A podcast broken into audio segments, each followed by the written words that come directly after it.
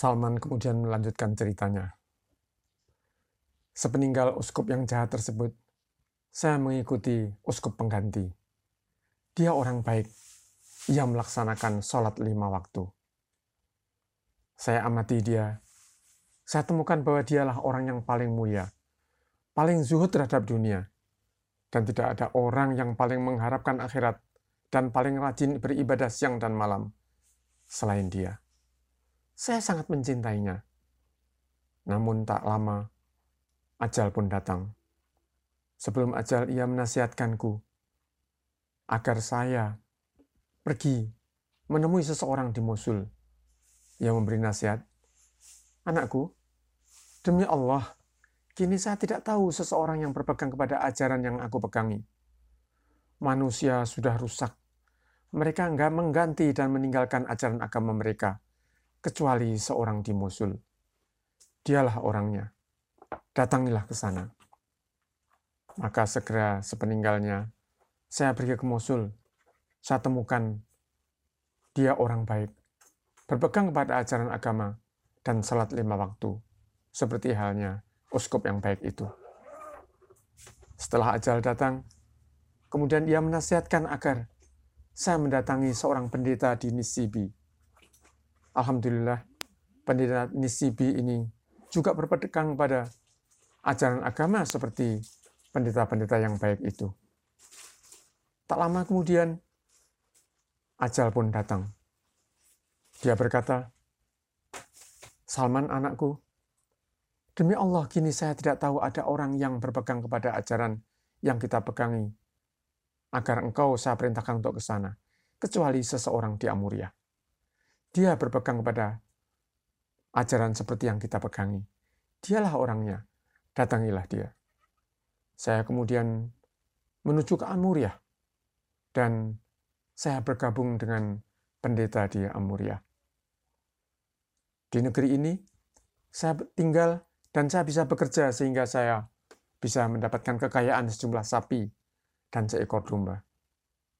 Kemudian takdir Allah pun datang, ajal pun segera menjemputnya. Saat itu saya minta nasihat kepadanya agar ditunjukkan kepada siapa lagi aku akan mengikuti? Saat itu ia berkata, Hai bunaya, Wallahi, ma'a'lamuhu, asbaha alama kunna alaihi ahadun minan nas. Amuruka an ta'tiyahu. Walakinnahu qad adallaka zamanu nabiyyin. Huwa mab'usun bidini Ibrahim. Yakhruju bi ardil Arab. Muhajirun ila ardin baina harrataini bainahuma nakhlun. Wahai anakku, demi Allah, saya tidak tahu seorang pun yang berpegang seperti yang kita pegangi, yang bisa saya perintahkan agar kamu mendatanginya. Tetapi kini waktunya sudah dekat Nabi akhir zaman, yang diutus membawa ajaran Nabi Ibrahim, yang muncul di tanah Arab, yang nanti akan hijrah ke negeri di antara dua harah, di antara tanah yang berbatu hitam, bergunung-gunung. Di antara keduanya ada banyak pohon kurmanya. Kemudian dia berkata, Bi alamatun la takhfa, yakulul hadiah, wala yakulus sadaqah, baina katifaihi khatamun nubuwah. Fa in istata'ta antal haqqa bi bilad faf'al. Sang nabi tersebut punya ciri-ciri yang tidak tersembunyi, yaitu beliau menerima hadiah dan makan hadiah, tetapi tidak makan sedekah. Dan di antara kedua pundaknya, di punggung, ada tanda kenabian, khatamun nubuah. Bila kamu mampu, maka segeralah pergi ke negeri tersebut dan bergabunglah. Kemudian saya saya tinggal di Amuriah beberapa lama sampai datang suatu kafilah dari Bani Kaleb menuju ke Arab. Saya berkata kepada mereka, Maukah kamu sekalian membawa saya ke negeri Arab yang saya berikan dan saya berikan sapi-sapiku ini dan seekor domba sebagai biaya? Mereka berkata, ya siap. Kemudian saya bayarkan ternak-ternakku tersebut. Saya dibawa menuju ke tanah Arab. Dan ketika sampai di Wadil Kuro, rombongan kafilah tersebut ternyata berbuat dolim kepadaku dan menjual saya kepada Yahudi sebagai budak belian.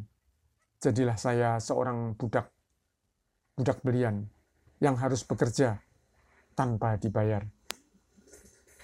Di sana saya lihat ada pohon-pohon kurma yang banyak. Ketika itu saya menduga inilah mungkin daerah tempat yang disarankan oleh sahabatku di Amuriah sebelumnya. Suatu saat, datanglah keponakan majikanku dari Bani Quraidah Madinah. Ia membeli diriku, hingga saya pun akhirnya dibawa ke kota Madinah. Waktu itu masih kota Yathrib. Demi Allah, kini saya ada di negeri yang saya lihat sendiri. Dan saya tahu itulah memang ciri sifat kota yang diceritakan oleh sahabatku di Amuria. Saya pun tinggal di sini. Kemudian ada berita Allah mengutus Rasulnya. Ia tinggal di Mekah sampai waktu tertentu. Saat itu saya tidak mendengarnya disebut-sebut. Saya pun bekerja sebagai budak sampai Rasulullah Shallallahu Alaihi Wasallam hijrah ke Madinah. Demi Allah, saat itu saya sedang berada di puncak pohon korma milik majikanku. Saya mengerjakan beberapa pekerjaan. Majikanku sedang duduk-duduk di bawah Tiba-tiba datang sepupunya menemuinya. Sang sepupu berkata, Allah menghancurkan Bani Qailah. Demi Allah, kini mereka sedang berkumpul di Kuba, menyambut seseorang, yaitu seorang pria yang datang dari Makkah, yang mengaku sebagai Nabi.